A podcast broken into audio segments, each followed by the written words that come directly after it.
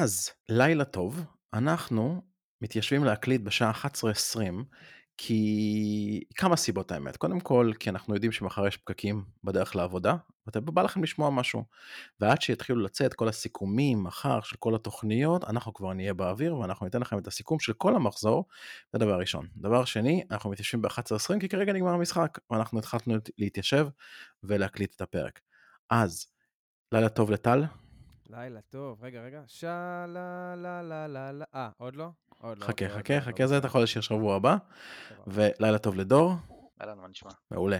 אז יש לנו פה אה, את הפאנל שלנו שעוד לא הקליט ביחד, טל ודור ביחד, אז אה, אנחנו אה, נעבוד לאורך כל הפרק על הכימיה ביניהם, סתם, אני לא חושב שצריכה להיות איזושהי עבודה.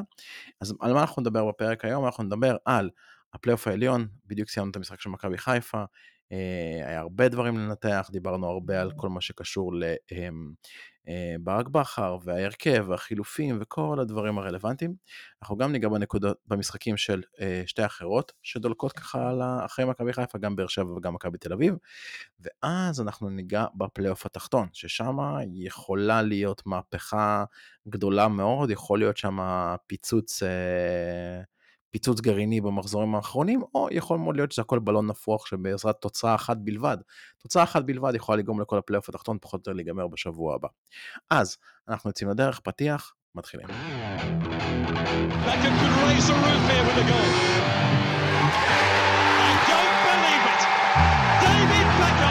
Scores the goal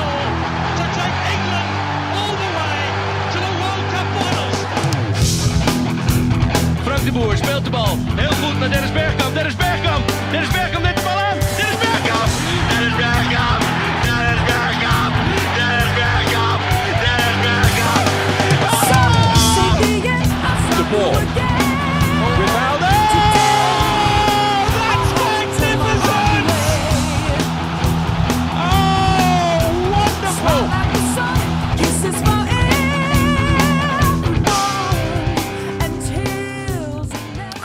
שוב, לילה טוב לטל ולילה טוב לדור.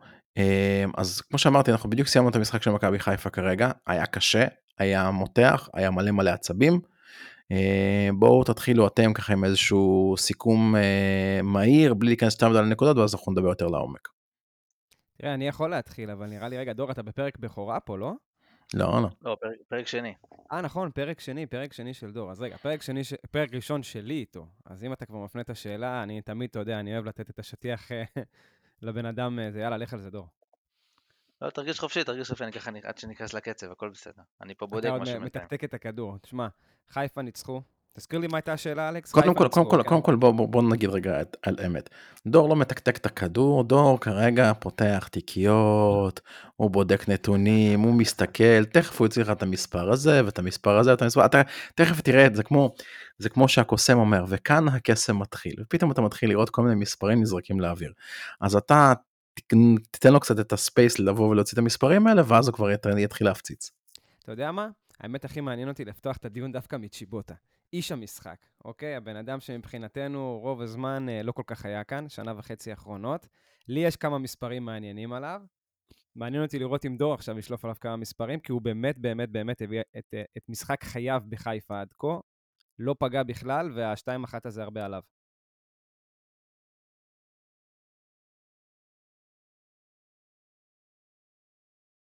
תשמע, אני אגיד לך לגבי צ'יבוטה, כשהחתימו אותו בינואר שנה שעברה, אני דווקא הייתי מאוד מאוד בעד, כי אני אמרתי שמבחינתי זה שובר שוויון ברמה של אה, עומר אצילי לפני, אה, חלון לפני, כאילו בינואר קודם, וברמת אה, דיה סבא האחרון. בוא נגיד שעד היום די התבדיתי ולא פגעתי בהימור שלי, ואני מקווה, תשמע, אנחנו יודעים מה יש לו ברגליים, אנחנו יודעים איזה צ'יבוטה, ואני מקווה שאולי היום יקבל איזה, אתה יודע, בעיטה בתחת ויתחיל להראות מה הוא באמת יודע. אבל הוא באמת נכנס, נכנס בטירוף, ובאמת הביא ש- שם באגף שמאל, קודם כל הקבוצה התאזנה אחרי שהוא נכנס, אנחנו בטח עוד נרחיב על זה, אבל הוא באמת, ראית שהוא נכנס ובא לשחק, נכנס בזון. תשמע, עד היום יש לו אה, 38 הופעות ליגה, יש לו אה, שני שערים מעונה שעברה, העונה הזאת אין לו שערים בכלל, ושלושה בישולים סך הכל. מיליון יורו, השאלה הגדולה האם הוא שווה, ואני מאוד מאוד מקווה שהמשחק הזה כן מה שיכניס אותו סוף סוף לעניינים. ראית שם את כל הצ'פחות בסוף, זה היה ממש, זה היה ממש מרגש. אז קודם כל, מה שאני רוצה להגיד לגבי צ'יבוטה, אמ, אני מזכיר לכם את אותו משחק אגב שאחריו צ'יבוטה הוחתם אם אני לא טועה זה היה מכבי תל אביב שהפסדנו. נכון היה איזה משחק שאחריו אה, ממש אה, ברק בכר קיבל את מבוקשו. או זה היה משחק אה לא לא לא סליחה סליחה אני נזכר זה היה הפציעה השבירת רגל של חזיזה שבסופו של דבר לא הייתה שבירת רגל. ואז מיד אחרי זה כל הקבוצה נכנסה לאיזשהו לאיזשהו אה, טילט כזה והחתימו מיד את שיבוטה. אני דווקא זוכר את זה טוב. ו, ובאמת כמו שדור אמר הוא לא הצליח עדיין להביא את uh, שלו. הבעיה בצ'יבוטה זה וגם ציינו את זה במהלך המשחק הוא באמת שחקן שרגיל לשטח.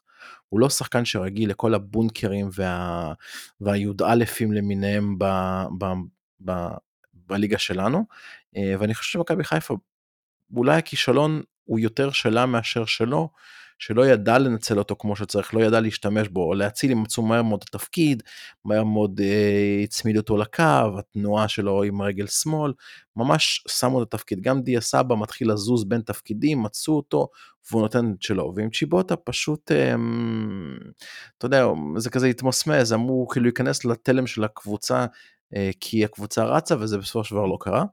אה, אבל באמת המשחק הכי טוב שלו. אז לפני שנה, אני ככה רק רציתי לראות את הטייק שלכם לגבי המשחק, לפני שאנחנו נצלול למכבי חיפה, אה, כי זה באמת מה שכרגע נגמר, אני כן רוצה שנייה רגע לקחת יום אחורה.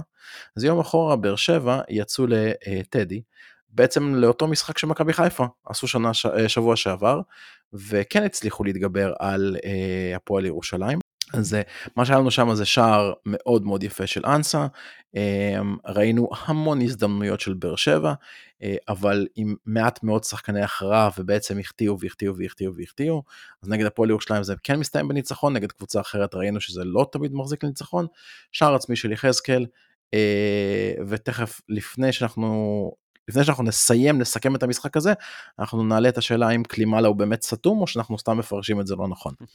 אז אה, דור איך, מה, איך אתה התרשמת במשחק של באר שבע אתמול?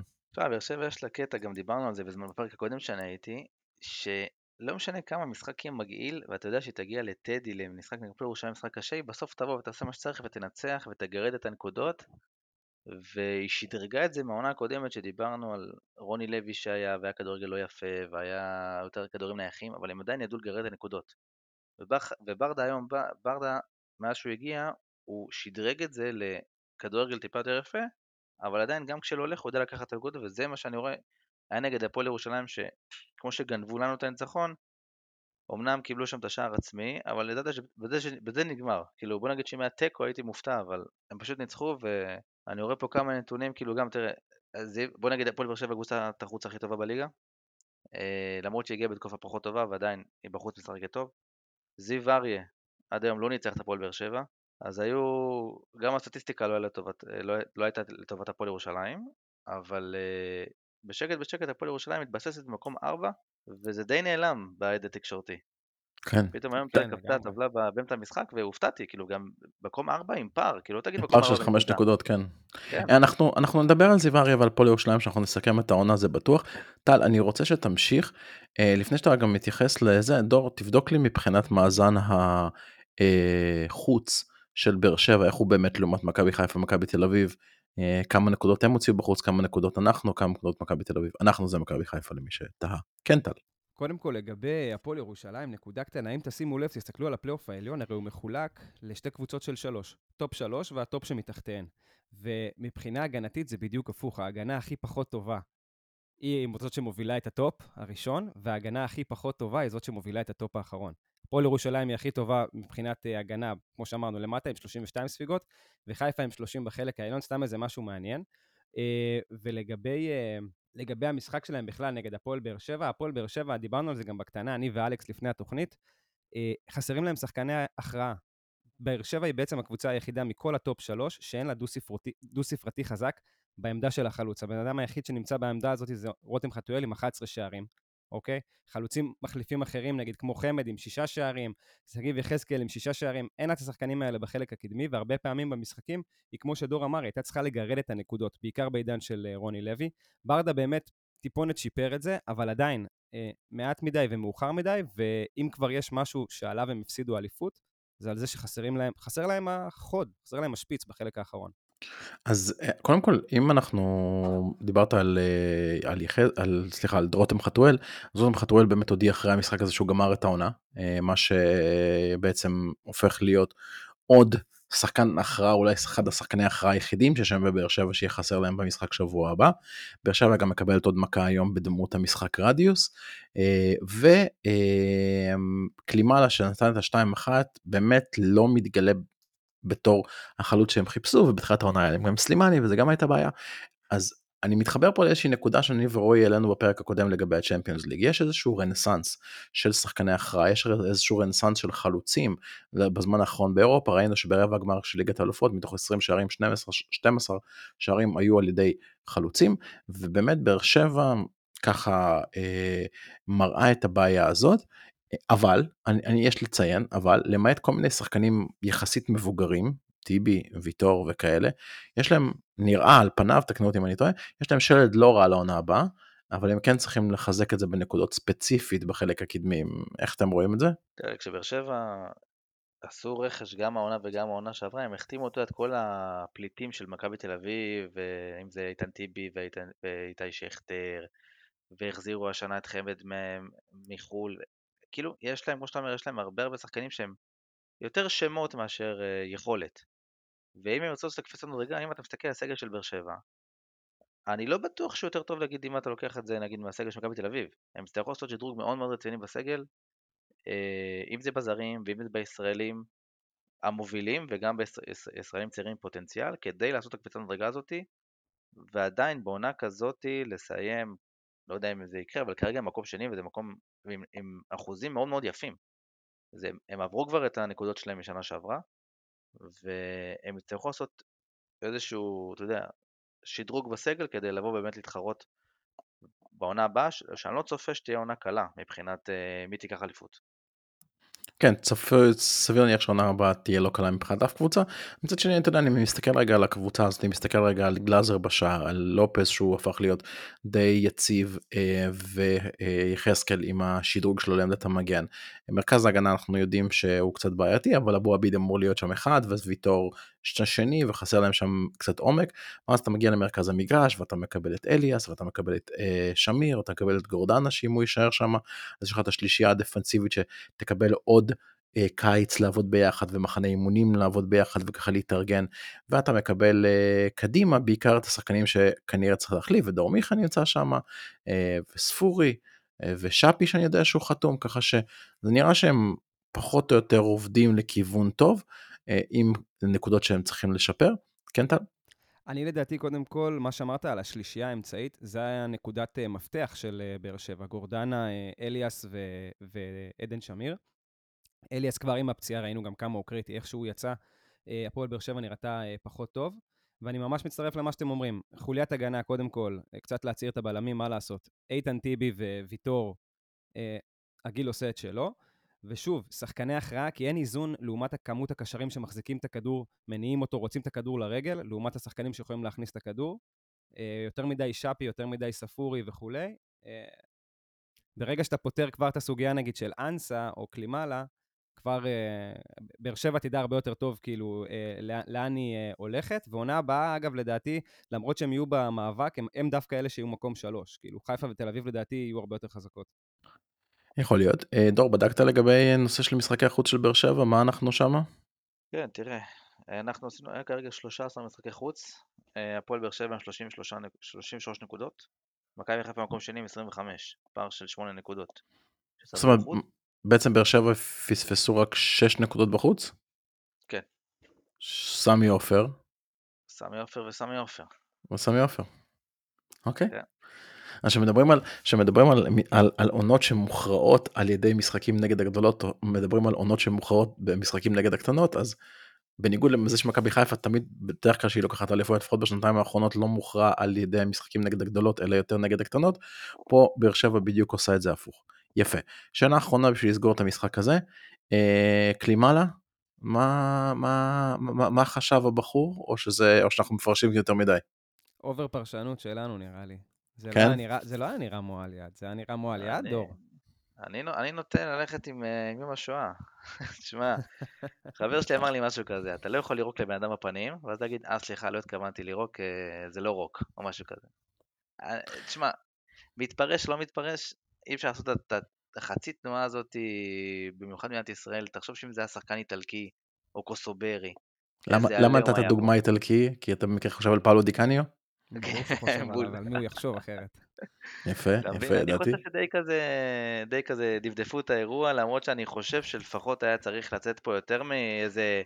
אה, התגובה, אתה יודע, התגובה של באר שבע של כזה... החוסר, תגובה פחות רצינית לטעמי, על הנושא הזה. לפחות, אני- אני אני אני אומר לפחות אם הוא היה חכם, אני אומר לפחות אם הוא היה חכם היה עושה את ה- מה שנקרא את המועל יד ההפוך, את הקנל, מה שהנלקה עשה בזמנו ו- ו- וישר עלו על זה והוא הורחק. אבל אה, טוב, אני כבר אני כבר בעצמי מתחיל לפרש את זה יותר מדי.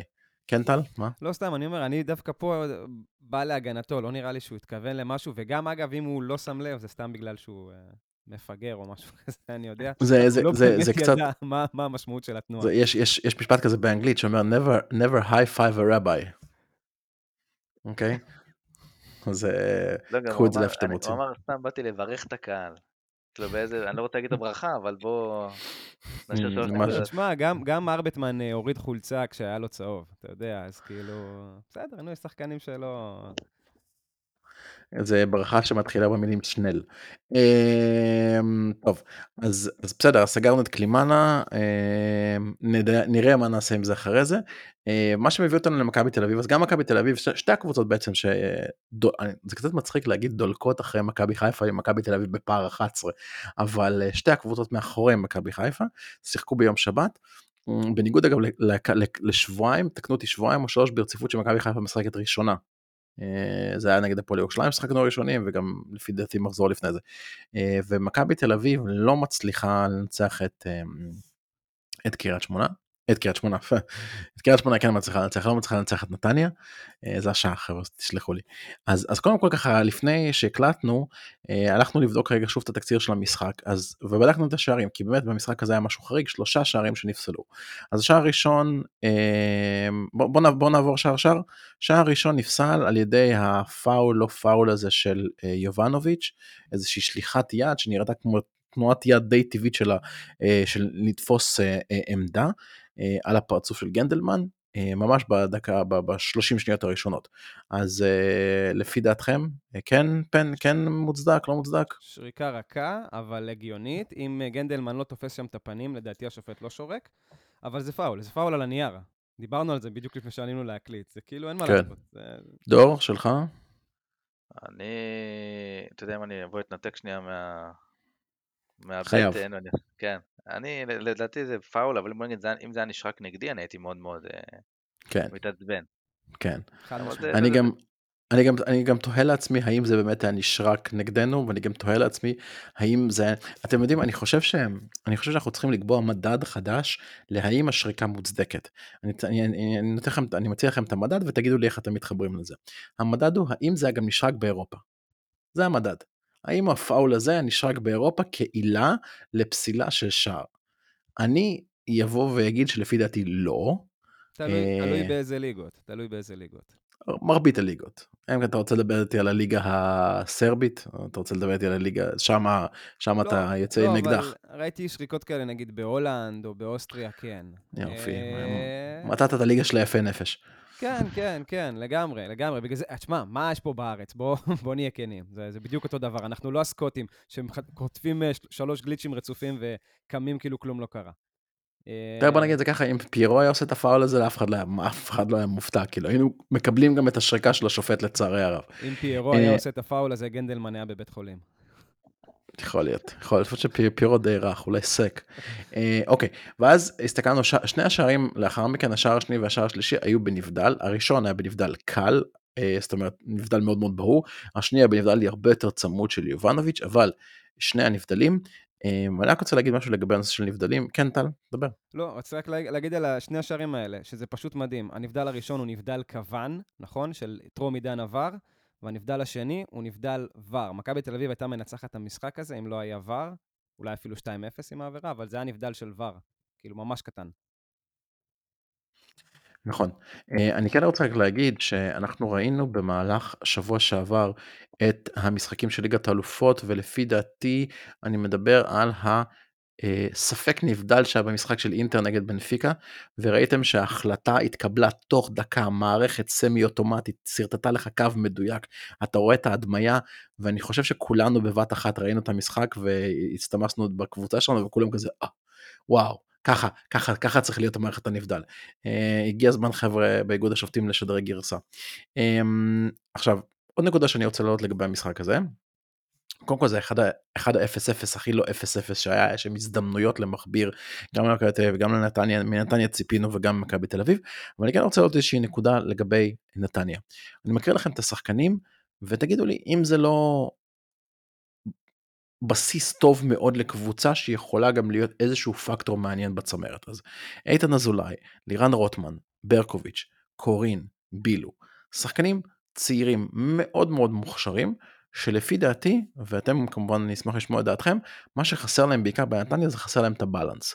חסר להם את הבלנס, חסר להם את הקשיחות, חסר להם את המרכז הגנה או משחק ההגנה, או קצת יותר אחריות במשחק שלהם, כדי גם לא רק להיות אותם כישרונות צעירים מבריקים שכולם רצים קדימה ומשתוללים עם הכדור, אלא גם כדי להיות קבוצה שיודעת גם במקרים, גם במשחקים קשים לקחת את הנקודות. אני יכול להגיד לך על בילו למשל ועל אה, על אה, איתן אזולאי, שלהם חסר בעיקר דיוק, ואז נוכל לדעת באמת לאן הם יגיעו. אה, רוטמן לדעתי יכול, יכול כבר להיות באחת מקבוצות הטופ, לאו דווקא להוביל, אבל להיות שחקן רוטציה נהדר. וכן, יכולים להיות חלק מטופ גדול אם הם נשארים בנתניה בעונה הבאה. טוב, כמה, אני, כמה דברים שלי להוסיף. קודם כל, לגבי אלכס, מה אמרת לגבי ה-0-0, שזה ה-0-0 הכי, איך אמרת, לא, לא צודק שהיה? אז גם מבחינת XG, נתניה היו צריכים להיות עם שני גולים ומכבי תל אביב עם גול אחד. קודם כל אמרתי לא צודק, אלא כאילו לא משקף, כי לא כמות ההזדמנויות נכון. גדולה. כן, בדיוק, אז גם ה-XG משקף, אה, מחזק את מה שאתה אומר. אה, כן. דבר שני רציתי להגיד לגבי, ה... לגבי נתניה, לגבי, לגבי השחקנים שלהם, כדאי לציין את, אה, את אינו ואת יובל שדה במשחק נגד מכבי תל אביב, כי אינו עם 16 חילוצי כדור, שזה מספרים שלא לא, לא רואים אותם הרבה, ויובל שדה שהוא נכנס רק בגלל, נראה לי שרז שלמה היה בסכנת הרחקה או משהו כזה, אני חושב, נכון? הוא לא, הוא פתח כבלם, יובל שדה. 14 חילוצי כדור, כאילו, וזה מספרים ששווה לציין אותם למכבי תל אביב, שמכבי תל אביב מבחינת, אני רואה פה את הממוצע אה, של השחקנים, מיקום ממוצע, רק ארבעה שחקנים מעבר לחצי. זאת אומרת, זה היה משחק מאוד מאוד שוויוני, ואם אתה מצפה ממכבי תל אביב לשלוט ולנסות לקטוש ולתקוף, אז אתה רואה שזה בדיוק היה ההפך, ואפילו יותר לכיוון נתניה. אה, ושווה לציין גם את העזיבה של עדן קרצב בינואר, שזה עוגן מאוד מאוד משמעותי בקישור, אה, שצריכים להביא לו אה, מחליף, ולפי דעתי, מה שאתה אמרת אלכס, זה עבודה שבן אילן מתחיל, עם לבסס קבוצה צעירה מאוד ותוססת ושוטף את המשחק, אבל עדיין צריכים לפי דעתי בלם בשיעור קומה שיעשה שם כמו שאמרת את האיזון ואת הבלנס ויוביל אותם כמו נגד צורך העניין שבאר שבע משחקת עם ויטור ובלי ויטור, תראה את ההבדל. אני מאמין שאם נתניה תפגע בבלם, אם אתה זוכר את מרין שהיה להם פעם, ברמה כזאת, אז הוא יקפיץ אותם לעוד טופ 4 לפחות. כן, אני חושב ש... שאלה אחת, מה היה קורה אם סווטקוביץ' לא היה באשדוד אלא בנתניה? אז אני חושב שכל משחק ההגנה של נתניה היה הרבה יותר מאוזן. גם, אגב, לא, לא רק סווטקוביץ', סווטקוביץ' וקמאני. הוואני. לא, הוואני, סליחה. הוואני, לא, כי גם יש קמאני, אבל אני לא דיברתי עליו. אה, ויש, אין שום סיבה למה התבלבלתי בין שניהם. אה, ו... אה, שעה מאוחרת חברים ועוד שחקנים כמו כמו צמד ההגנה צמד שחקני הגנה של חדרה אה, אה, סיסה ו... בוא, בדיוק יש שחקנים שמסתובבים בליגה שלנו שיכולים להיות באמת אותו בלנס שנתניה צריכה. אני רק אגיד משהו לגבי קרצב שדור ציין, שמע קרצב אמנם זה באמת אבדה גדולה זה בלנס בקישור אבל איך שקרצב פתח את העונה הוא לא באמת רצה להיות שם ובהרבה מאוד משחקים הוא רק עשה להם יותר נזק מתועלת. אני חושב שדווקא מהרגע שהם חזרו לאביב אברהם וספציפית אה, ל... וספציפית לאיתן אזולאי שהוא באמת באמת נראה טוב. אה, אני חושב שהקישור שלהם הפך להיות הרבה יותר דינמי, הרבה יותר גם לוחץ. אמ, יש בעיה עם תואמאסי, שהוא שחקן מאוד מאוד לא צפוי, כי הוא באמת יום אסל יום באסל, אתה יכול לקבל ממנו את וואקמה ואתה יכול לקבל ממנו את... אה, אה, אני לא רוצה להעליב אף שחקן, אה, והשאר באמת צעירים. נתניה צריכה את הבלנס, לצערי הרב אבל אני כן חייב לציין שנתניה לא תקבל את הבלנס הזה כי כנראה אה, גם העונה הבאה יהיה איזשהו העתק של העונה הזאת, עם פתיחת עונה מלא מלא ציפיות, קיץ מאוד מאוד מעניין, קוז'וק ממשיך, ואז כשזה נפתח לא טוב, קוז'וק עוזב, ואז עוד, כל הגלגל הזה חוזר על עצמו, זה, זה, זה, במקום שהם יעשו עבודה טובה בעמדת המאמן ויתחילו את העונה כמו שצריך, הם כנראה הולכים לעשות את אותה טעות של העונה עם בן אילם. אמ, ומכבי תל אביב, אני חייב לציין שזה משחק שהיה לה תכלס נוח. מכבי תל אביב מאוד אוהבת העונה הזאת, קבוצות שתוקפות אותה.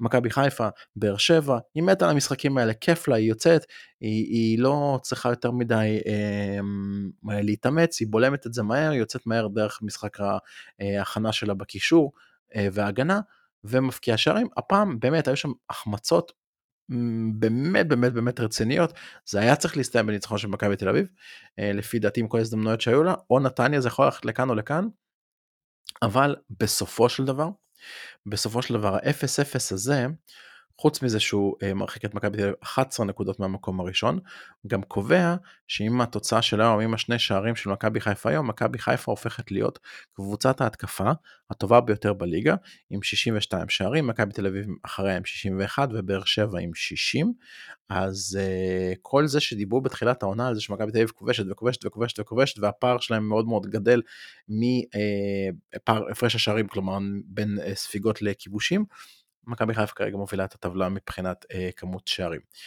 אה, עוד מה שיש לנו לגבי המשחק הזה, שאנחנו יכולים להתקדם למנה המרכזית? אגב, הערה רק לגבי מספר השערים. אני חושב שאף אחד מאיתנו בתחילת העונה לא היה חושב ששלושת הקבוצות האלה בטופ שלוש היו כל כך קרובות בכיבוש שערים, כי רוב האוהדים פה בארץ היו חושבים שנגד מכבי תל אביב, מכבי חיפה בפייט על הכי... אה, אלה שכבשו הכי הרבה, ובאר שבע מקום שלוש, עם איזה עשר פחות. אז מפתיע יש מאוד. לי, איזה, יש לי איזה נתון מעניין לבדוק שנייה, ותכף תוך כדי שאתם תדברו על מכבי חיפה אני אבדוק אותו, משהו לגבי כמות השערים שהקבוצות האלה הפקיעו לעומת כמות השערים שכל הליגה ספגה. אמ, אבל לא, אנחנו סגרנו, את המשחק של מכבי תל אביב, אז באמת מכבי תל אביב עוד אה, רעיון בסוף המשחק קצת הזוי של קרנקה, עוד קצת גניבת דעת, עוד קצת אני תופר לעצמי את המזוודה לעונה הבאה. זה בדיוק הנקודה, הוא תופר לעצמו חליפות כדי להיות על הקווים, בזמן שמכבי תל אביב כנראה תופרים לו את המזוודה ומחפשים לו דיל טוב להעיף אותו מפה. אה, ואנחנו עוד נראה מה יקרה שם, ובאר שבע באמת כן עושה את העבודה, שמה את הלחץ על מכבי חיפה, שהגיע היום לי"א, האיצטדיון המקולל ביותר לפי דעתי הופך להיות. אני חושב שאפילו קריית שמונה, למרות מה שקרה באליפות הראשונה שם, כבר איפשהו נדחק מהחתול השחור, וכבר אין בית שאן, ואין עוד כל מיני אצטדיונים אחרים שהם קללה אה, מיסודה בשבילנו, אז בינתיים, בהיעדר קללה אחרת, אה, י"א. אז אה, תנו לי ככה קודם כל בוא נדבר שנייה על תחילת המשחק מה בכלל מכבי חיפה ניסו לעשות עם ההרכב מה הם חשבו לעשות עם אשדוד איך לפי דעתם הם רצו לפתח את המשחק. Uh, תראה, זה היה נראה מבחינת מכבי חיפה, קודם כל, שאנחנו סוג של מתגוננים ב-4-2-3-1 כזה, כשג'אבר ואבו פאני במרכז השדה, פיירו כמובן חלוץ, והתבנית ההתקפית שלנו הייתה מאוד מאוד מעניינת, כי uh, שחקנו סוג של 3-1-5-1 כזה, קורנו כאילו מטייל על הקו הלוך ושוב, שלושה בלמים שמניעים את הכדור במעוין אחורי כזה עם אבו פאני, שהוא קשר אחרון, כל השאר קדימה, all out attack כזה, כל החבר'ה מקדימה, ג'אבר מצטרף לרחבה, קורנו, אגב, ביום לא כל כך טוב, ניסה הרבה מאוד אה, אה, הגבהות. ואשדוד, תהילה כזה בין 4-4-2 ל-4-3-3. אה, המשחק נפתח בגדול מבחינה התקפית, מבחינת חיפה, לא רע. כל פעם הגענו לשליש האחרון, רק כשזה כל פעם מגיע, הרגיש שכאילו כשאנחנו מגיעים כבר לשליש האחרון, אז שם אנחנו מאבדים את המומנטום, או שם הפס הופך אה, אה, אה, ללא מדויק. אה, מה ככה טייקים שלך, דור? מעניין אותי לראות אה, איך אתה חושב, או שאתה עדיין שולף נתונים, דור עם התיקיות, שם אני רואה אותו. כן, כן, אני נאבק פה באיזה משהו מעניין שאני רוצה להגיע אליו, אבל לא מגיע לזה עדיין. אנשים בבית, אה, כאילו, אני, אני מדבר פה על מערכים, אתם לא מבינים, אני מדבר על מערכים ומספרים וזה, ואני רואה שם את דור נותן חקירות, מנורה של חוקר מעליו. כן, לא, היה, אני אעשה, אני אתן איזה נקודה קטנה ככה ואני אמשיך. ש, שבוע שעבר בהפסד של טדי, בהפסד להפועל ירושלים, עצרו לעומר אצילי רצף מטורף, שבכל משחק שהוא כבש או בשל מכבי חיפה ניצחה בליגה. והיום גם זה קרה גם. כבש, ניצח, ניצחנו, ושבוע שעבר זה רציתי לקחת, לתת את המספר, אבל אני לא מצליח להגיע אליו עדיין, כי נתקע לי המחשב. אה, הבנתי אותך, הבנתי אותך. שבוע שעבר הלך הרצף. יא, אללה שלא. אגב, אה, עוד, אה. עוד נקודה שרציתי להגיד רק לקראת סיום, כי אני פשוט ראיתי אותך חוקר ככה, לא יכולתי זה. אה, פיירו, פיירו, היום זה היה כל כך בולט, אגב, גם אם תסתכלו בנתונים, מבחינת, אה, אה, מבחינת אה, חילוצי כדור, פיירו נמצא מתחת לעבדולאי סק, אז הוא מאשש את התיאוריה שכולם תמיד דיברו עליה, של סוג של בלם בהתקפה. ניצחנו, הוא לא עשה כלום התקפית, אבל מבחינה הגנתית, להוריד את הכדור לרגע לשמור עליו, עשה. הוא וקרנקה עולים כנראה על אותה טיסה בקיץ. כן, לא. פתחנו היום עם, אתה יודע, אנחנו רגילים לפתוח כל הפלייאופים אבו פאני וכל העולם, וכל העולם לפניו בשיטת האללה בבאללה. וזה עוד משחק שאנחנו פותחים כביכול עם עוד קשר אחד באמצע, וזה לא הולך, לא מצליח. ודווקא כשבכר מנסה לשנות, הדברים מסתדרים יותר, יותר טוב. אבל ראית שהשחקנים כאילו כן מנסים בהתחלה, והאצטדיון הזה פשוט נורא, ואשדוד באמת היו בטירוף לבוא ולהגן, והיה חסר את הדיוק. קודם כל שרי לא היה במשחק, וכששרי לא במשחק, מכבי חיפה תקועה, כי אין מי שינווט, אין מי שייתן את הפס החכם. דיה סבא בצד שמאל נתקע, כי החליף את חזיזה שהיה מוצב. פיירו, אתה רואה שפשוט אין לו ביטחון, והשחקן, לא יודע, פשוט מבחינה, בוא נגיד שמבחינת מיקום הוא טוב, ומאבקים הוא בסדר, עולה לכדורי גובה, אבל אתה רואה שהפעולות הקטנות, כמו לעצור את הכדור, לעשות איזה משהו יותר, טיפה יותר אה, מהיר ויותר לא צפוי, הוא פשוט איבד את זה לחלוטין, וראית גם בשפת גוף שלו שהוא יורד לספסל שהוא לא איתנו, משהו שם עובר עליו. אה, ומכבי חיפה נתקעה, ראית שאשדוד סגרה מאוד מאוד חזק, וראית את המסירות בין אה, שון גולדברג שחזר וכיף לראות אותו, לבין סק, ומשהו שם אה, נתקע, ג'אבר ניסה כמה מהלכים לקראת הסוף עם המסירות החכמות קדימה והתנועה תנועה, כמו שהוא מכיר בקו שני, אבל משהו שם נתקע, ואני ציפיתי לחילוב במחצית שלא היה, אבל ראית שדווקא כשאלי מוחמד נכנס וצ'יבוטה נכנס, ודיברנו על זה, פתאום היה איזון בהתקפה והיה איזון במערך, אז מכבי חיפה נכנסה לזה וכבשה עוד מטעות בהגנה של אשדוד, ואז פתאום, אתה יודע, גול, שער המקרי של אשדוד, שפתאום אה, שידור חוזר של אה, אין אליפות אה, של מכבי חיפה שתהיה אליפות קלה, שהקהל חייב לקבל את התקף לב קטן? קיבלת שחזור של שבוע שעבר בטדי. כמעט, כמעט. כמעט. צד אחר. כן, אבל היה, היה משחק קשה, משחק קשה, וטוב שנגמר איך שנגמר. אז אני רוצה קודם כל להגיד כמה דברים לגבי המחצית הראשונה לפני שאנחנו עוברים למחצית השנייה לגולים ולחילופים אז קודם כל באמת במחצית הראשונה אחד מהדברים הפריע אני הסתכלתי על ההרכב שקיבלנו ואני ראיתי את הבלנס שאני באמת אוהב זאת אומרת ראיתי את ההגנה שתכלס פחות או יותר אמורה להיות באמת הגנת השיא שלנו כלומר כהן סונגרן סק גולדברג קורנו זאת ההגנה המרכזית. פאני ג'אבר זה פאני ג'אבר או פאני עלי זה הכל הולך לאותו כיוון שריד פותח לפניהם אצילי סבא בדרך כלל זה אמור להיות חזיזה ופיירו. קודם כל קיבלנו תשובה האם סבא יכול לשחק בעמדת השמאל חז... של חזיזה? לא. Uh, לפי דעתי זה אומנם משחק אחד לבוא לבדוק את הדבר הזה אבל הוא לא נראה טוב באגף הזה. Uh, חסר לו את התנועה האקספלוסיבית הזאת שיש לחזיזה ימינה שהוא מושך וכל המשחק של מכבי חיפה בנוי סביב הדבר הזה והוא באמת נראה שם אבוד.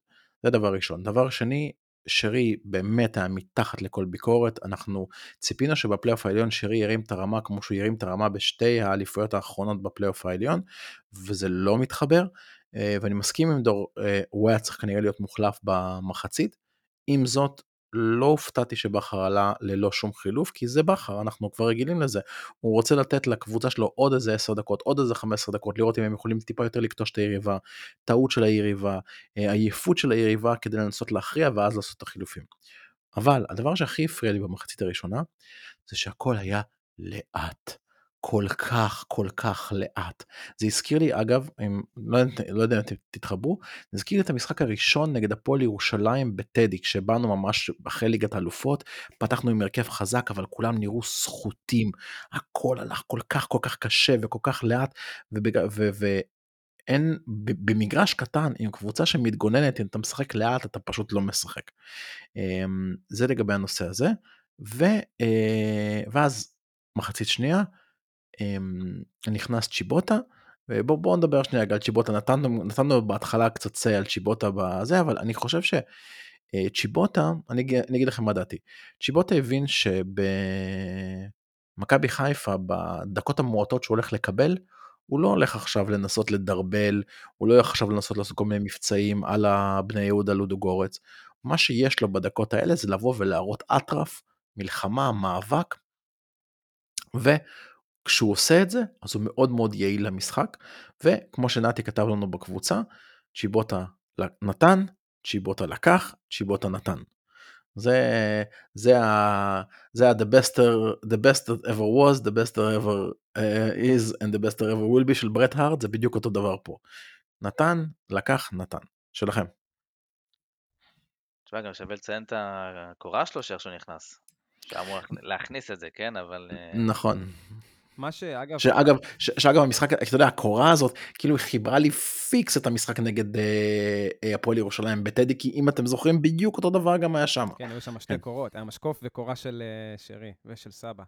אה, לגבי צ'יבוטה, צ'יבוטה קצת רענן קודם כל את העניין ההתקפי שלנו, כי אם שמתם לב, ההרכב הזה של האללה בבאללה עלה הפעם בלי רגל ימין שם בצד שמאל. אז מה שקרה זה שגם קורנו, גם שרי וגם סבא וגם אצילי, הם כולם עם רגל שמאל, אף אחד לא יכול, אין את ההפתעה של להתהפך לרגל ימין, וזה היה מאוד מאוד בולט שהשחקנים של אשדוד כבר די זיהו את הפאטרן. כל פעם כשסבא, שרי או אצילי רצו לבעוט, זה היה נראה פשוט אותו דבר, זה לא הפתיע אף שומר שם, וכשצ'יבוטה נכנס, לא רק שהוא נכנס מאוד נלהב, הוא גם ניסה כן ללכת גם על רגל שמאל וגם על רגל ימין. קצת גיוון שם את העניינים, וגם שוב, הוא נכנס באמת לפורמה טובה. הסחיטה הזאת של הפנדל זה כאילו גם הכוח רצון, גם מכתוב כזה, כן, אני קורא לפנדלים האלה קצת פנדלים של אה, גורל, ובאמת, אני מקווה שייפתח לו, כי, כי עד עכשיו הוא לא מצדיק מיליון יורו, ואני, כאילו, זה מסוג השחקנים שאתה כן רוצה ש, שיצדיק בסוף את המיליון יורו. אני יודע גם שבחדר ההלבשה הוא מאוד מאוד אה, רלוונטי. גם בקרב דוברי והוא- צרפתית וזה, כן. הוא כן, גם, הוא גם מסוג השחקנים שמאוד מאוד מחכה להבטיח את האליפות שבוע הבא, כדי לפתוח את שלושת המשחקים האחרונים אה, בעונה הזאת. בדיוק. כן, דור. אני אגיד לך מה, גם לגבי צ'יבוטה, אה, אני לא רואה סצנריו שלתוך העניין שעונה הבאה אתה רואה אותו כשחקן הרכב. אבל מה שאני כן הייתי רוצה לראות ממנו זה להיות, השח... אתה יודע, החילוף הראשון השני. super. sub כזה. בדיוק, ה super sub, הרותם חתואל שלנו, בוא נקרא לזה ככה. שאתה יודע שאם המשחק תקוע ואתה צריך מישהו שיעשה, ייתן את המספרים וייתן את הנקודת מפנה, שזה יהיה הוא. כי באמת יש לו את היכולות, אתה פשוט צריך לסדר את, ה...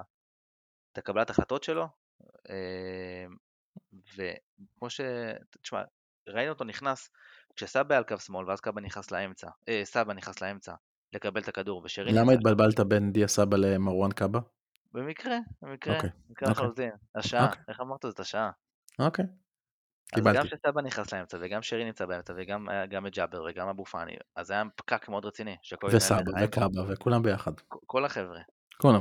וברגע שמאביס נכנס, ואצילי פתאום משהו השתחרר בו, אז אתה נכנס, התחילו לשחק עם האגפים, המשחק היה יותר מרווח, והגענו להרבה מאוד מצבים. אמ, עד שאתה יודע, גול המקרה הזה פתאום הכניס את ה... את מכבי חיפה ללחץ. כן, אין לך משהו להגיד. אני, אני רק נקודה לגבי מה שאמרת מקודם על צ'יבוטה, שאני חושב שדווקא עכשיו, אחרי עונה וחצי, אולי בעונה, כאילו, אתה יודע, בעונה הבאה, זה שאין עליו את הציפיות האלה, שאתה אומר שהוא אמור להיות הסופר סאב, אולי דווקא אז, כאילו, הוא יוריד קצת את המתח מעצמו, ו- ויתחיל פשוט לשחק כדורגל. אתה אומר שהטאג של המיליון יורו פתאום יישכח קצת, ו... יש מצב, כן, יש מצב. אני גם יודע שבסגנון משחק הוא היה רגיל יותר לשחק עם שטחים, אתה יודע, מתפרצות וכאלה, וחיפה לפעמים זה משחק סגור, כזה, אתה יודע, מאוד מאוד צפוף, אז לוקח זמן להתרגל לסטייל. תראו, אצלנו, אצלנו בכדורגל תג מחיר מדבר הרבה. כאילו, קחו דוגמא את פירו, אם פירו היה מגיע פה באיזושהי העברה חופשית, האם מישהו היה כל כך מתרעם על ה-1.8 או כמה שילמו עליו? סביר להניח שלא. ממש. היינו אומרים, אוקיי, הגיע עוד חלוץ שלא מתאים למכבי חיפה, עשה את מה שעשה בתחילת העונה עם ליגת האלופות, כנראה צריך לטאטא אותו בעונה הבאה ולהביא חלוץ יותר טוב, אבל אף אחד לא היה פה יותר מדי מתרעם. ואז יש לזה תג מחיר, ואז כולם, "אה, אני רק חייב פה איזשהו פרט, אגב, לגבי זה, סתם שתדעו, עונה ראשונה של אה, יעקובו במכבי חיפה, הוא כבש שישה שערים. נכון, ב-16 הופעות, אבל הוא כבש רק שישה שערים בעונה הראשונה שלו. לא שאני אומר עכשיו שפיירו זה יעקובו, אני לא משווה, שלא יוכלו לי את זה. מה, מה זה דור? המוקדמות ליגת אלופות. אחרי מוקדמות ליגת אלופות, השוו את פיירו ליעקובו, ואם הוא לא יותר טוב מיעקובו. ברור. ברור, אני יודע. עכשיו אתה רואה כבר אומרים לו לך הביתה, אתה לא יודע לשחק, אז פה אנחנו רגילים שיש פה מניה דיפרסיה מאוד מאוד רצינית בתקשורת א- ובקהל. ברור, אבל זה מתחבר מאוד למה שאלכס אמר, שכשהביאו את יעקובו הוא גם היה פרוספקט, פשוט בפחות אה, כסף, ואז הציפיות היו נמוכות יותר. דרך אגב, גם כשקולואטי הגיע למכבי חיפה, היה איזה, לקח לו שער ליגה אחרי, לא יודע מה, 12-13 מהמם. משחקים. תשעה, אם אני לא? טועה. היה, היה, וגם אמרו מי, את מי הביאו ולהעיף ועניינים ופה, אז ברור, ברור. כן, אני גם האם אני גם להחליף חושב ש... בקיץ או לא, זו שאלה שאני עדיין מנסה לגבש את הדעה לגביה. אני לא, אני לא, חושב לא שה- חד משמעית כן. אני חושב שהתשובה הזאת כבר די גובשה, אבל אני כן אגיד לך משהו, יש לנו חוסר סבלנות כלפי זרים, זה דבר ראשון. דבר שני, אמ, חלוץ ובלם אמ, פחות או יותר נמדדים במשחק, אתה יודע, במשחק סכום אפס. בלם הוא טוב כשהקבוצה לא ספגה, חלוץ הוא טוב כשהוא כובש, אין פה באמצע. זאת אומרת, בלם יכול להיות מדהים כל המשחק עם נתונים פגז, ואז לעשות את ההחלקה או את הטעות לכיוון אה, שער של הקבוצה היריבה, אתה עושה תיקו או מפסיד, ואז היה לו משחק רע לבלם, וחלוץ יכול לא להפקיע מצב נוח, ואז לחלוץ היה משחק אה, לא טוב, למרות שיכול מאוד להיות שהוא נאבק בבלמים, ועשה את הדברים, והשפיע על הלחץ, ואפילו אה, הכין כדורים טובים, אבל הקבוצה לא זכתה אה, לכבוש אותם. אז זה באמת אה, קשר זר, נמדד ימינה ושמאלה, גם על המשחק ההתקפי, גם על המשחק ההגנתי, גם על הלחץ, הוא יכול להימדד על הרבה הרבה דברים. בלם וחלוץ זה 1 או 0. אני, כן. אני מאוד מאוד מתחבר, אגב, למה שדור אומר לגבי הסדקים האלה, לגבי פיירו. אצלי זה קודם כל מרגיש שלפיירו אה, חסר את הכוח, את החוסן המנטלי, אוקיי? דיברנו על זה בחלק מהפרקים הקודמים, שהוא סוג של תינוק מגושם, וחסרים לו שלושה דברים, טכניקה, קבלת החלטות וחדות, אוקיי? אני יודע, אלכס כבר מתחיל לצחוק, אבל כדי, אני, כדי, אני כדי חושב... להיות לוקאקו. אה, לא, לא, ממש לא להיות לוקאקו. אני חושב שפיירו הגיע אלינו מוקדם מדי, קצת כמו גלאזר, שראינו אותו ואמרנו, אה, לא שווה, והיום אתה רואה אותו בבאר שבע וראית שוער נבחרת. פיירו, אה, אם מישהו תופס אותו כמו שצריך, בעוד שנתיים הוא יהיה חלוץ לא רע בכלל בליגה הבלגית או משהו כזה. הוא באמת צריך לשפר את השלושה דברים האלה. אם יצליחו לגרום לו לשפר אותם, מדובר בחלוץ נהדר, כי ממדים פיזיים אה, יש לו, פשוט הוא... הוא הוא ויתר לדעתי גם קצת על חיפה, אבל זה כבר משהו אני- אחר, הוא אני- בלופ. אני- אז זהו, אני חושב שיש הרבה חוסן מנטלי פה. הרבה הרבה כן. חוסן מנטלי, כי גם אתה רואה שהוא מקבל מלא מכות במשחקים. מלא, כי לפעמים מסתכל עליו, מפוצצים אותו. פשוט בוא, בוא תתלונן. תתלונן, תראה רגשות, תעשה משהו, הוא פשוט, אתה יודע, מפוצצים אותו, מקבל את זה וממשיך, ואז כאילו הרבה הרבה פאולים לזכותו לא מקבל, ואז זה נרשם כאיבוד כדור או מאבק לא מוצלח. הוא כן. צריך טיפה להתעורר, ואתה גם ראית, היה לו, מז- אה, לא זוכר מתי זה היה, שרצה לבעוט את הפנדל, וצרפתי צרח עליו, אצילי, אצילי, אצילי. יש פה גם איזה משהו שאין לו את הגב שבאמת יש, צריך לקבל מהצוות ההנהלה המקצועי, כי חלוץ בסופו של דבר צריך לשחק ויגיד לו, אתה החלוץ הראשון שלי, תשחק לא משנה מה קורה. ואצל פיירו זה לא ככה, כי אתה רואה שזה רוטציה משונה בין פיירו לדין דוד לסבא כחלוץ תשע מדומה שמנסים לאחרונה. אין לו את הגב הזה שתשחק 90 דקות, לא משנה, היית טוב, לא היית טוב, תשחק. וחשוב לציין שמכבי חיפה, שדיברנו על הנתון הזה מקודם, שהיא בעצם מובילה את טבלת השערים אה, בליגת העל, אה, זה באמת ללא חלוץ דומיננטי, דין בעונה פחות טובה, פיירו בעונה פחות טובה לפחות בליגה, אה, ואצילי כמובן מעל כולם. אגב, הנתון שבדקתי, קבלו את זה, תגידו לי אם זה משהו שככה מפיל אתכם מהכיסא או סתם אה, תרגיל מתמטי מטופש שעשיתי. אה, שלושת קבוצות הצמרת, זאת אומרת מכבי חיפה, הפועל באר שבע ומכבי תל אביב, כבשו ביחד 183 שערים, 62, 60 ו-61. כמה לפי דעתכם כל השערים האלה מהווים מתוך אחוז הספיגות בליגה? זאת אומרת, שלוש, שלוש קבוצות, כמה לפי דעתכם הם כבשו, וקבוצות ספגו בעקבות זה, מכל הליגה? הייתי אומר שליש, אולי אפילו, כן, שליש, משהו כזה. כן, 30 אחוז. 30 אחוז מתוך uh, כל הספיגות uh, בליגה באו משלושת הקבוצות הגדולות. אני לא בדקתי, אני, יש לי הרגשה כזאת שאם אני תכף אלך ואבדוק את זה לגבי uh, ליגות אחרות, קצת יותר תחרותיות, כמו איטלקית, ספרדית, צרפתית, אני לא אקבל כזה מאזן ברור של פער בין כמות הכיבושים של שלושת הקבוצות המובילות לבין uh, כל שאר הליגה. זו איזושהי נקודה שככה רציתי לציין.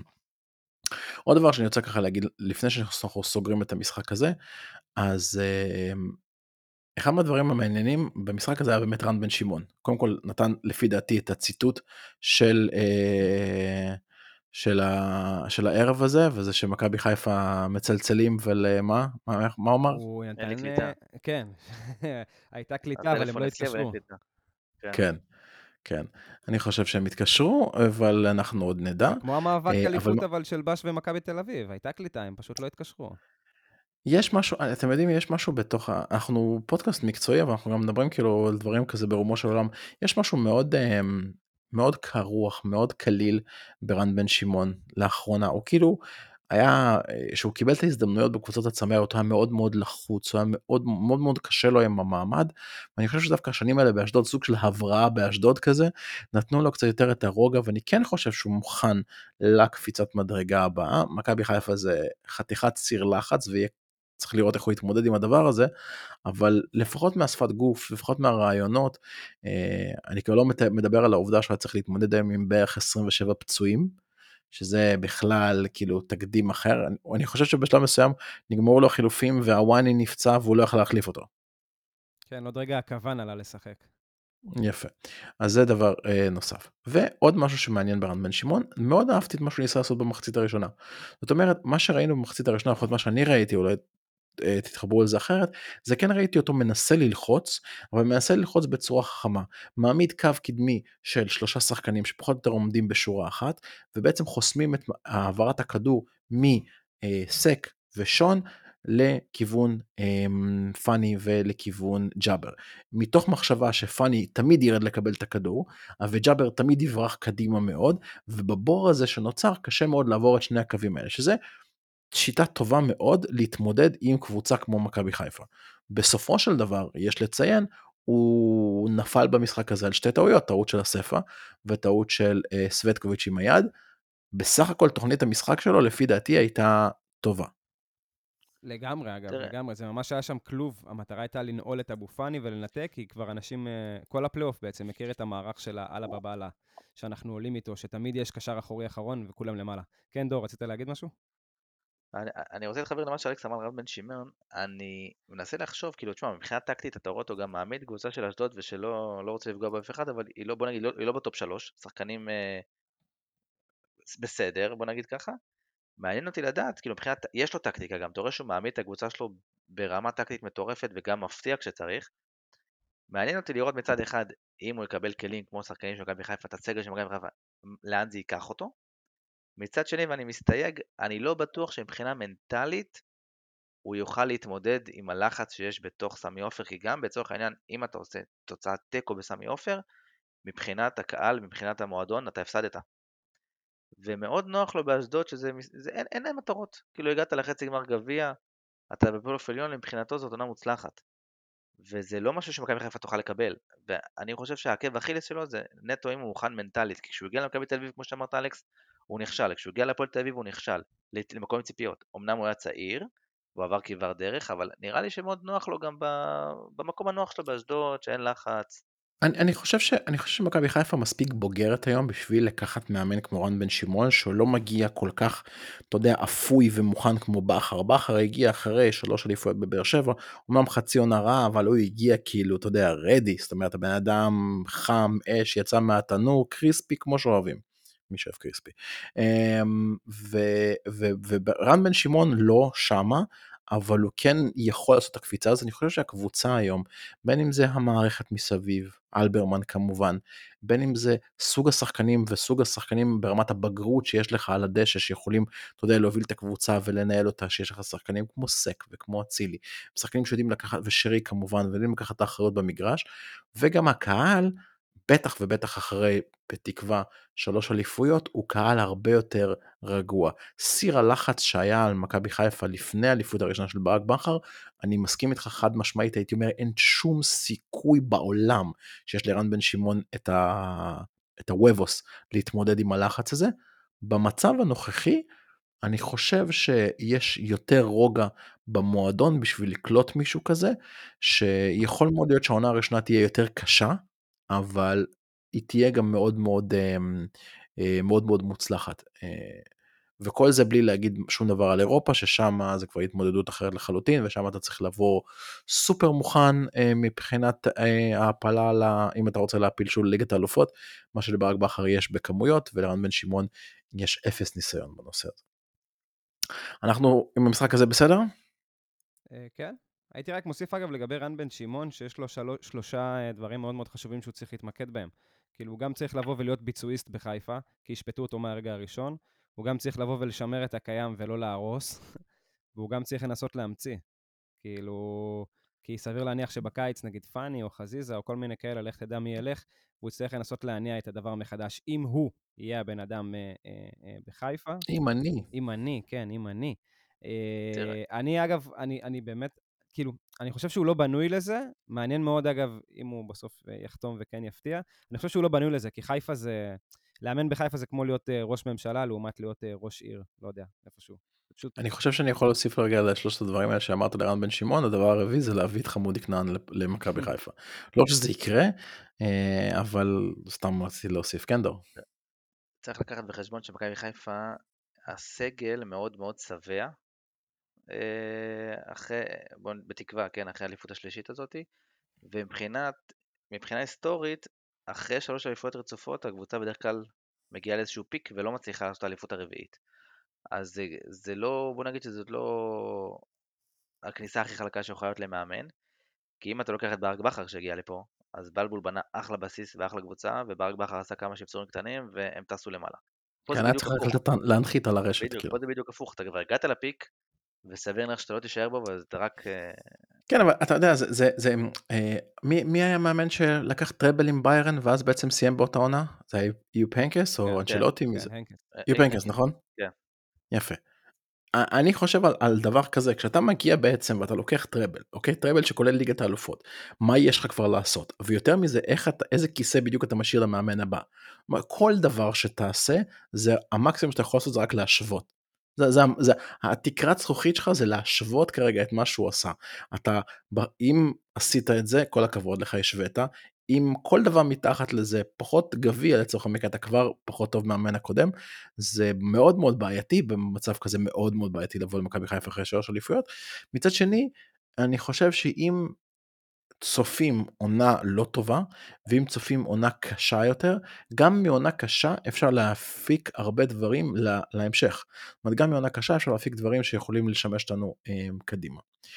אז זה לגבי הפלייאוף העליון. אה, אנחנו נגיד שמכבי חיפה בעצם יכולה להבטיח את האליפות במחזור הבא, מתמטית, תיאורטית, מספרית, בכוכבים, באסטרולוגיה ובכניסת... ש... איך קוראים לזה? וצריכות אה, דגלי פריסה. כן, בדיוק. אמ, וכל הכבוד לבאר שבע ששרפו לעצמם את הדגל, והמשחק הזה יועבר לבלומפילד, טדי? איזה מגרש. כלשהו שאתם מעדיפים? בלומפילד נראה לי שהם יבחרו.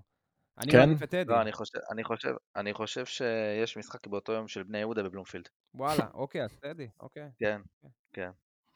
וואלה. אז אם זה יהיה טדי, זה יהיה מאוד מעניין. דיברנו היום ארוכות בקבוצה אחרת על מה יקרה עם הכרטיסים. לא חושב שבאר שבע תאפשר את אותה חגיגה שהפועל ירושלים אפשרה אה, לנו בטדי. אם כן. שאפו להם. אם לא, חבל. משחק שיכול להכריע את האליפות יראה מול 6, 7 אלף, 8 אלף אה, צופים, וחבל. אבל, אבל זו תיבת פנדורה שאנחנו לא נפתח אותה כרגע. טוב, זה לגבי הפלייאוף העליון. אנחנו סיימנו לצורך המקרה את ה...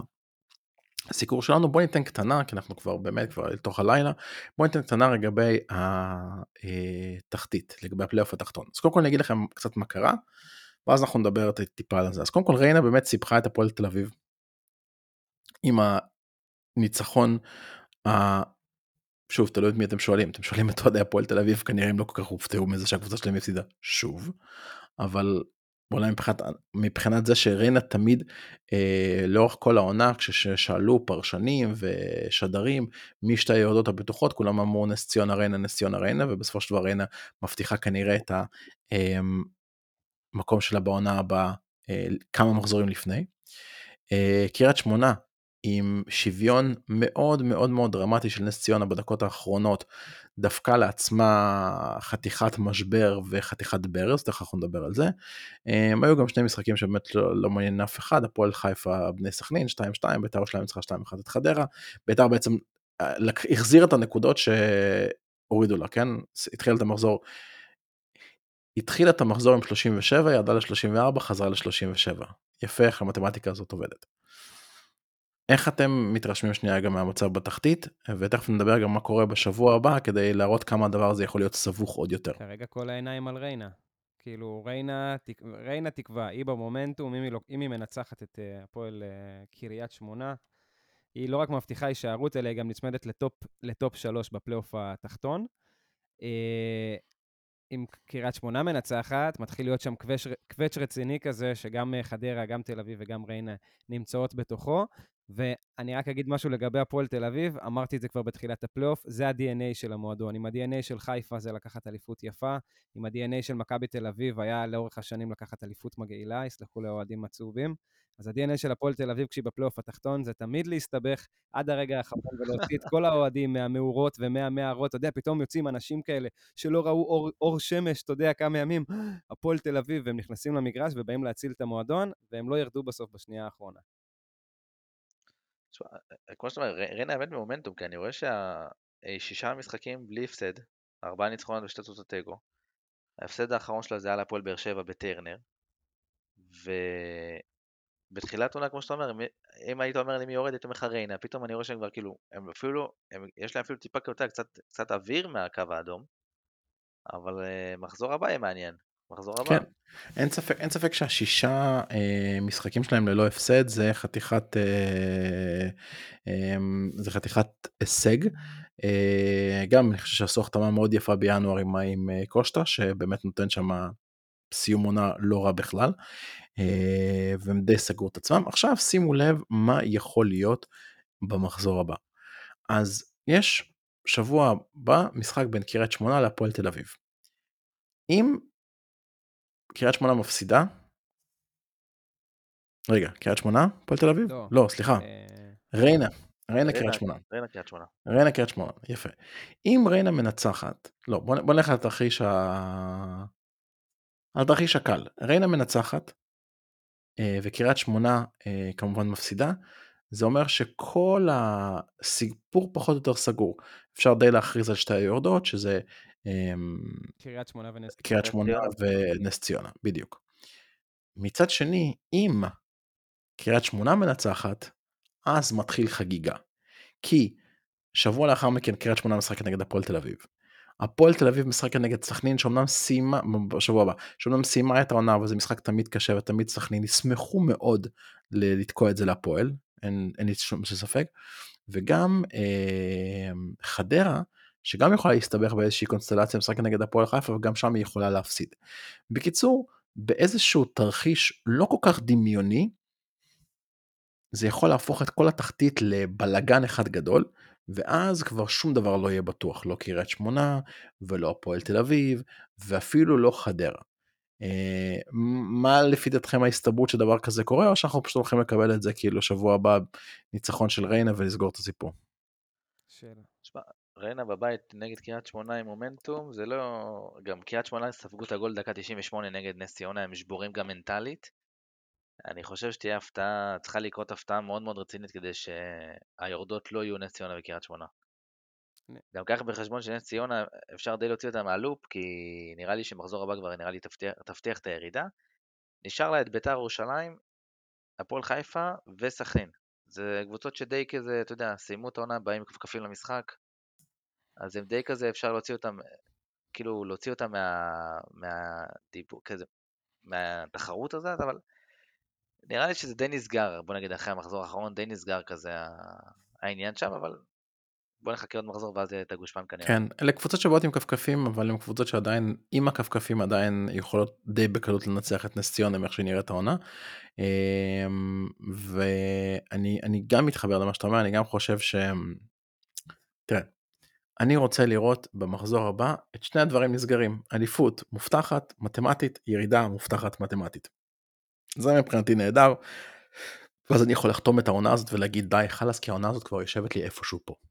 עונה- אוקיי, אני עונה- חושב, אני, אני חושב שלכולנו. אגב, תשימו לב, זה כבר עונה שלישית שאנחנו אנחנו כאוהדי מכבי חיפה מגיעים לסוף העונה ואנחנו כבר ככה. כבר ככה, כבר חנוקים, כבר לא יכולים. עכשיו, שנה, ש... בשנה הראשונה זה היה כי המאבק אליפות היה עד המחזור האחרון, ואני מזכיר לכם את ה-3-0 על אה, באר שבע במחזור האחרון, ואז פתאום 3-2, ואז החמצה שם ליד הקורה 3-3, וכולנו היינו בלחץ היסטרי. בעונה השנייה זה היה בגלל כל הנסיעות קונפרנס ליג, וגם זה כבר היה לנו פה ישר בגרון, שרק העונה הזאת תיגמר, שרק נבטיח את האליפות. והעונה זה עם הצ'מפיונס ליג ועם המונדיאל באמצע וגם הכל יושב פה וזה הכל כל כך קשה. אז אני מבחינתי, מה- מה- מהאגואיסטי שבי, הייתי רוצה מאוד שכל הדבר הזה ייסגר בשבוע הבא. אבל, חובב הקונספירציות שבי, וחובב המתח והכיף, אני הייתי מאוד מאוד רוצה לראות את כל התחתית ככה, אתה יודע, בוערת, ואני רוצה לראות מחזורים אחרונים שכל הקבוצות משחקות באותה שעה, ופריצות, ושערים, ושירים ושערים, וכל הדבר הזה, כי בסופו של דבר, אם אנחנו מבטיחים את האליפות בעונה הבאה, מה עוד יישאר לנו בליגה הזאת? רק את זה. לגמרי, לגמרי. המאבק בתחתית חייב להיפתח. לה- לה- להיפתח. חייב. אתם- אתם אומרים כאילו שהמאבק ב... לאליפות צריך להיסגר, אבל התחתון צריך להיפתח, מאיזושהי כן. סיבה. שיהיה מעניין. כן, מה? כן. הוא גם היה רוב העונה כזה סגור, זה היה כזה ריינה ונס ציונה, ריינה ונס ציונה. ואז פתאום כזה, טוב, אולי גם קאש? תחשוב מה זה, אם קריית שמונה מנצחת עכשיו, קבוצות שלא חשבו בכלל, שכבר סגרו את העונה. כאילו, חוזרות למגרש, משחקות, הכי כיף שיש. כן, פתאום חדרה, פתאום הפועל תל אביב, יכול להיות סופר סופר מעניין. אה, אז אה, תראו, אנחנו נקווה לקצת אה, רעש ותמרות עשן. אני, את רוב הכיף הזה כנראה הולך להפסיד, אני לא הולך להיות בארץ, אבל אני מקווה שיהיה לי גם כיף אחר במקומות אחרים, שם יש לי גם לא פחות מתח ולחץ. עוד דברים חברים לגבי המחזור הזה, הלו הוא מחזור מספר, איזה מחזור היה לנו? 30 ו... 30 ו... מחזור 31 בעליון ו-30 בתחתון, נכון? או 32. לא, 32, 32 בעליון. 32 בעליון ו-30 בתחתון, נכון. אה, משהו סיכום לגבי אה, עוד דבר שלא ציינו? לא. או שאנחנו נוכל לא, לאחל לכולם. לילה טוב. אני גם מעביר את הטלפון למצב טיסה בלילה, אז אה, אל תתקשרו. מי- מי אתה מצפה שיתקשר? לא, כי רן בן שמעון אמר. שיש קליטה ושמתקשרים, אז אצלי אני אפילו לא מצפה שהם יתקשרו. יכול להיות שכרגע נתת פה סקופ ובעצם הם פונים אליך לעונה הבאה? אני שומר על זכות השתיקה. הבנתי, כמו שיהיה מה- בכר. כשיהיה מה להודיע, אנחנו נודיע בצורה מסודרת. כן, כן, לא, אין לי מה להוכיח והוכחתי את זה היום על הדשא. אמ, חברים, כרגיל, עונג לי. אה, לי יש עוד אה, לשבת ולערוך את הפרק הזה, אז כיף לי, כיף לכם, אתם יכולים ללכת לישון. וזהו, אנחנו סיימנו עוד פרק של זרק ספורט, כמו שאני תמיד אומר בסיום כל פרק, מעולם, בעיקר היום עם הניצחון של מכבי חיפה, מעולם לא היה יותר טוב. יאללה ביי.